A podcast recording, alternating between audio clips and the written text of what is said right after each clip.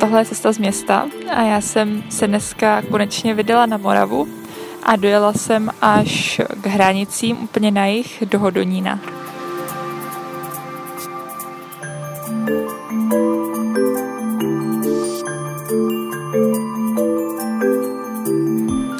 Stojím tady před vlakovým nádražím, i když jsem teda dneska nepřijela vlakem. Jsem do Hodonína se moc dobře vlakem nejspíš nedostanete, jezdí se jenom takový motoráky, to vypadá. A není tady úplně rušno na nádraží. A ta budova je celku ošklivá, respektive je, vypadá třeba stará 100 let, ale je docela špatně zrekonstruovaná. U toho je přestavený takový autobusový nádraží z 90. který je dost ošuntělý, špinavý a prostě to tady vypadá všechno tak nějak přeplácený reklamama, cedulkama a není to úplně nejlepší veřejný prostor.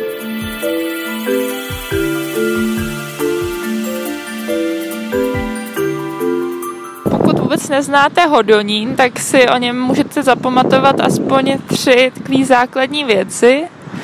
Hodonín je vlastně hraniční přechod, je úplně dole na jihu na hranicích se Slovenskem. Protýká jim řeka Morava, což je docela důležitá řeka. A třetí věc je, že se tady narodil uh, Masaryk, který tady vyrůstal a potom se se několikrát vrátil jako prezident. Kousek od nádraží je jeho socha v nadživotní velikosti. Stojí tady, kouká na křižovatku, která je docela rušná. A hnedka naproti němu je i galerie výtvarného umění, což je takový rohový dům, docela architektonicky zajímavý. Je zdobený v takovém lidovém, lehce se s ním stylu a část střechy má prosklenou. Teďka momentálně je ta galerie teda zavřená, chystají se tam nějaký nový výstavy a já si myslím, že je to dost uh, vizuálně originální dům a co mu trošku škodí, je teda to umístění přímo na křižovatce, která předpokládám tady vznikla až po té, co tady postavili tenhle dům. A druhá věc je, že uh, má teďka dost takovou opadanou omítku, takže nevypadá úplně nejvíc svěže.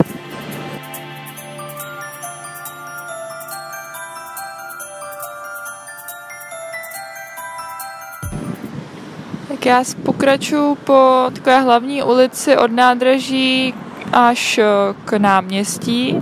Nás teď trošku zúžila, ale pořád je dost rušná ale podél té silnice jsou všude vysázený stromy na obou stranách, takže vlastně tady působí docela příjemně. A prošla jsem okolo několika budov, jednak okolo obchodního domu ESO, což je taková socialistická budova, ne úplně zdárně opravená.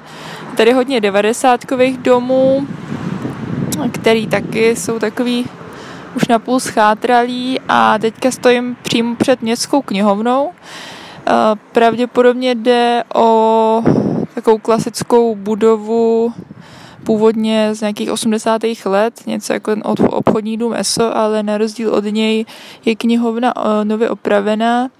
Je teda docela barevná, taková žluto-zelená, což úplně není podle mýho vkusu, ale oceňuji minimálně tu rekonstrukci.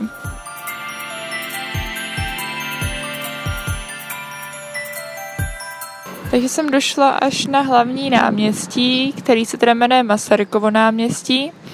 Je docela malý, takovým trojuhelníkovým tvaru, ze dvou stran a průjezdný pro auta.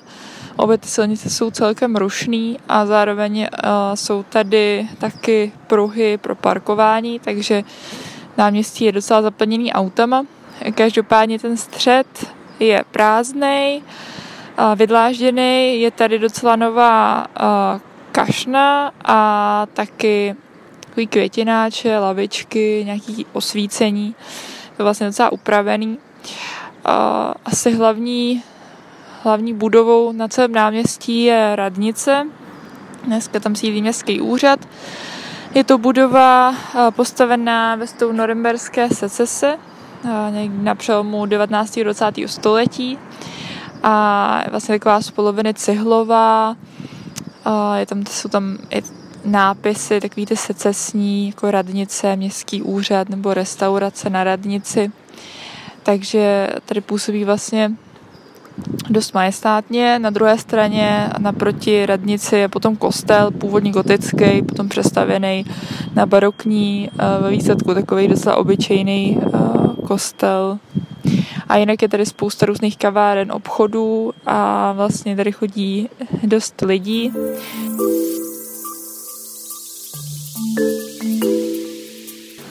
Kousek od náměstí je Hodonícký zámek, nebo spíš takový zámeček.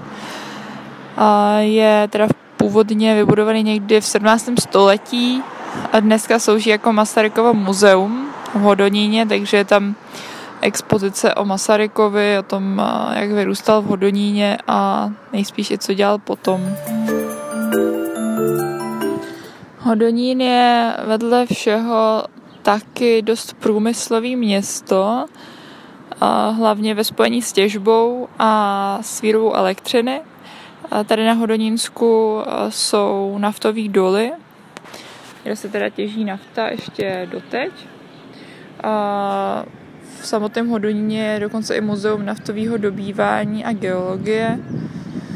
Je to v bývalých kasárnách u nádraží a tam je vlastně expozice o historii těžby na celém Slovácku, která tady probíhá z posledních 100 let. Jinak eh, kromě eh, těžení nafty je v samotném Hodoníně ještě hnedka několik celá velkých továren. Eh, tady kousek od náměstí, vlastně docela v centru, jsou takový veliký pozemky, které nejspíš patří elektrárnám směrem vlastně k hranicím.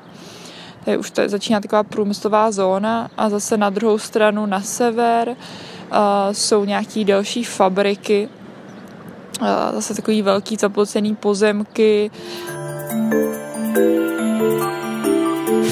Tak já jsem podél Staré Moravy, což je rameno Moravy, který prochází jižní částí Hodonína. Došla až k té skutečné Moravě, která teče přesně po hranici Česka a Slovenska, takže tady na druhé straně už je Slovensko. Uh, no a kromě řeky Moravy Hodonínem uh, protýká i uh, Baťův kanál. Ten teda dneska není průjezdný pro lodě, a každopádně původně od těch 30. let, kdy byl Baťův kanál vybudovaný tady uh, byl normálně průjezdný. On byl vybudovaný teda konkrétně mezi Otrokovicema, tam u Zlína, až k Rohatci, což je městečko nebo vesnice kousek od Hodonína. A byl postavený mezi rokama 1935 až 1938, celkem měl 52 kilometrů. On částečně vede právě po řece Moravě a jinak eh, po takových uměle vyhloubených kanálech s řadou různých eh, jezů a plavebních komor, dalších eh, vodních staveb.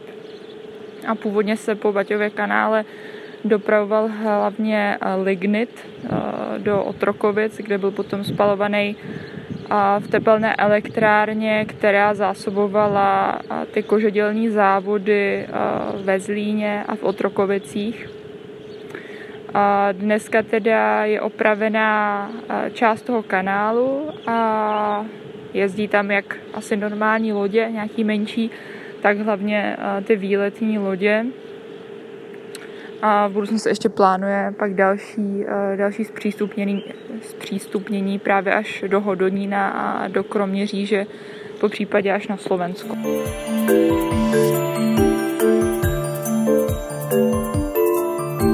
Tak já jsem z Hodonína zajela tady asi 10 km směrem na východ do eh, vesnice, která se jmenuje Petrov. Je to docela malá vesnice, kousíček zase od hranic a protýká tady taky třeba Baťův kanál. A Petrov je státní památkou rezervací kvůli plžům, nebo plžím. A nejsou to zvířata, ale takový vinný sklípky, které jsou uh, asi z 18. až 19. století. V 80. letech tady byla vyhlášena teda památková rezervace. A uh, oni mají docela zvláštní půdorys a takový jako výtvarný charakter, ledový i homoravský.